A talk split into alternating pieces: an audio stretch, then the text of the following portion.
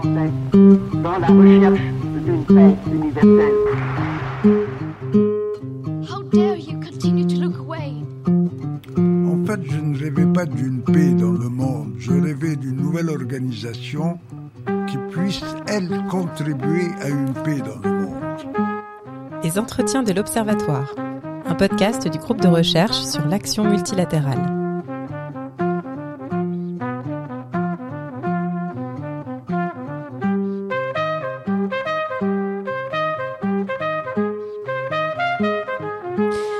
Bonjour à toutes et à tous, bienvenue dans les entretiens de l'Observatoire du multilatéralisme et des organisations internationales, un podcast qui vous est proposé par le GRAM, le groupe de recherche sur l'action multilatérale.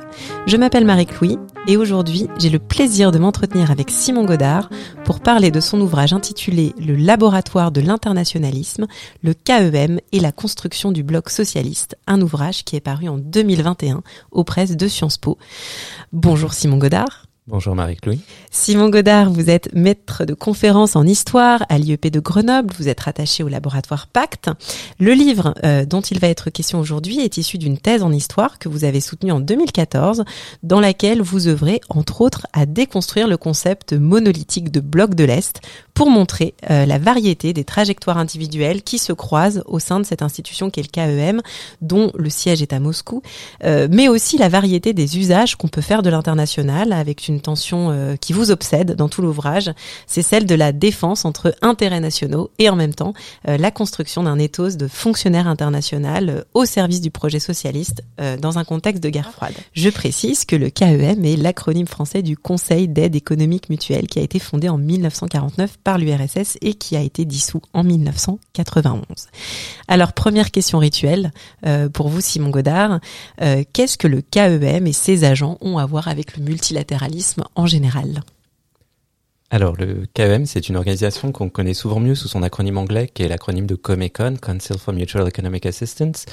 Euh, Qu'est-ce qu'elle a à voir avec le multilatéralisme et le système des organisations internationales? L'objectif de ce travail, c'était justement d'aller désingulariser les modèles d'analyse qu'on avait des organisations internationales qui en fait sont des modèles qui sont occidentalo-normés, qui prennent le système euh, qui s'est développé dans le cadre du monde libre, puisque moi je me place dans un cadre de guerre froide, donc du monde occidental, qui place ce système comme une norme, mais une norme qu'on n'interroge pas, et qui allait poser les organisations internationales socialistes comme des organisations différentes, des organisations anormales de fait. Pourquoi? Parce qu'on s'interroge sur des organisations qui en général étaient des organisations interpartisanes. La Troisième Internationale, le Cominform sont des organisations qui réunissent les partis.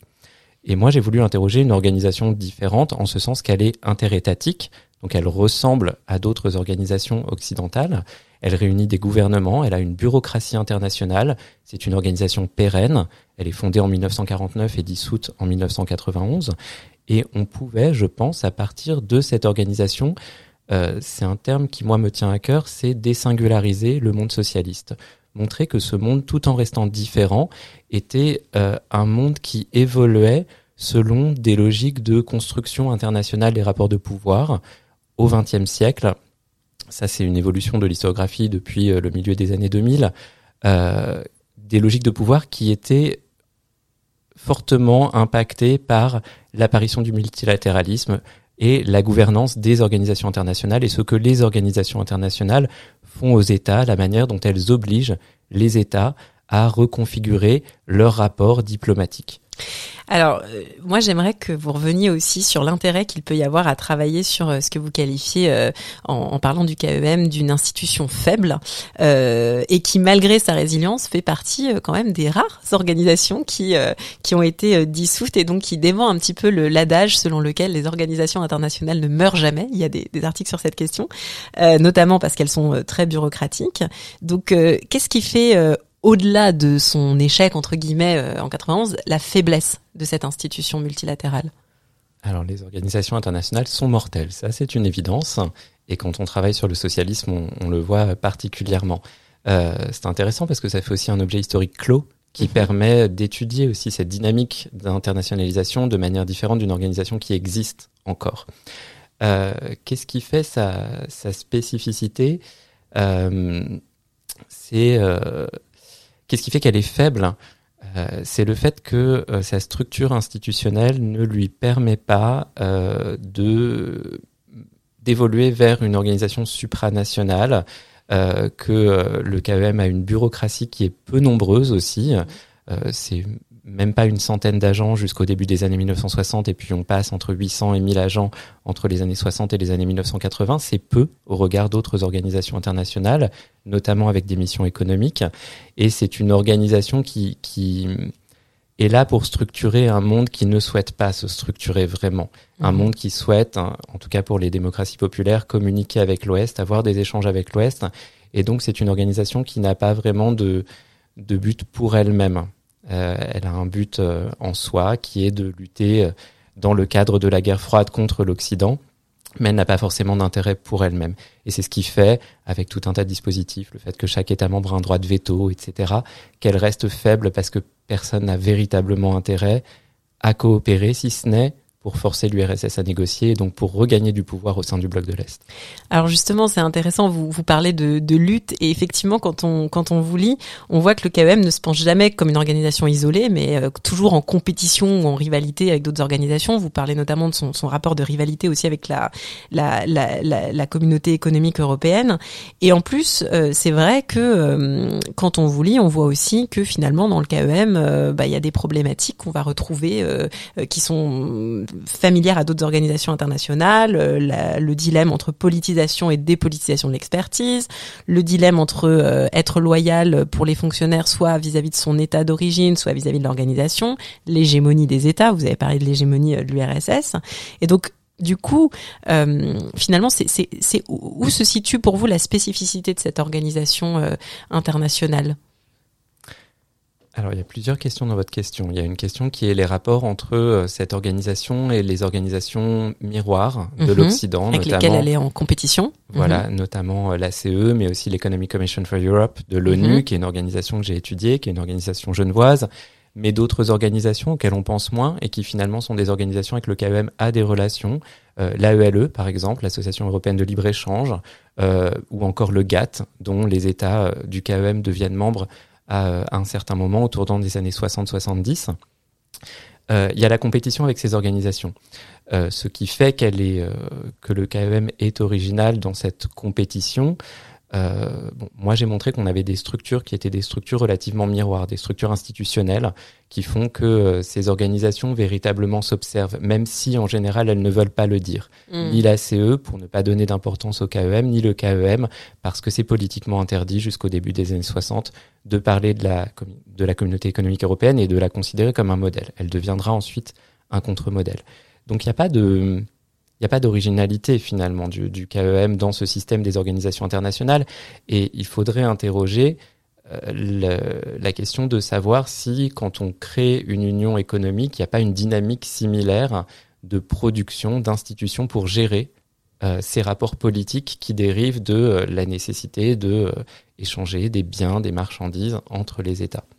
Juste, euh, vous dites, euh, elles, ne reconnaissent pas qu'elles sont en compétition avec d'autres. On en, finalement, on n'en parle pas. Alors justement, comment vous vous avez décelé cette euh, compétition qui n'est pas assumée dans les discours officiels ou Alors c'est une compétition qui n'est pas assumée. On, le voit parce que les archives dans les années 1950, puisque le, le KM naît en 1949, les archives n'en parlent pas. On ne voit jamais la mention de euh, la CEE, e, enfin de la CK mhm. d'abord et puis de la CE, dans les archives du KEM, ou très peu, à partir de 1957 notamment, et on parle du marché commun.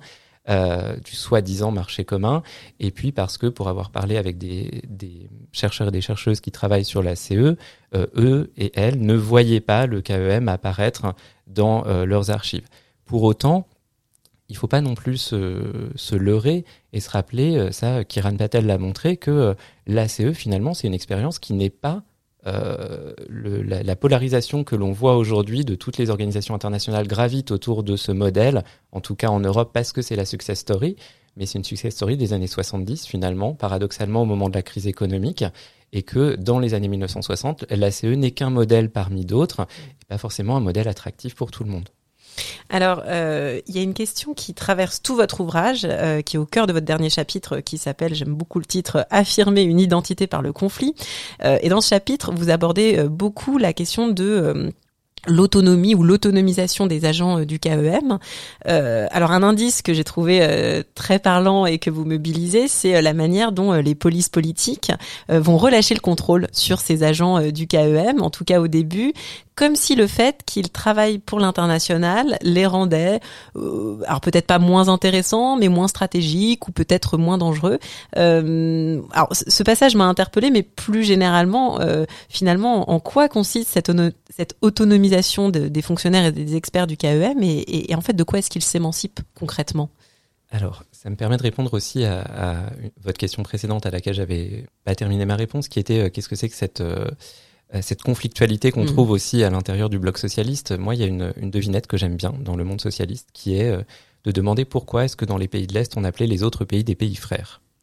Et la réponse, c'est parce qu'on choisit pas sa famille.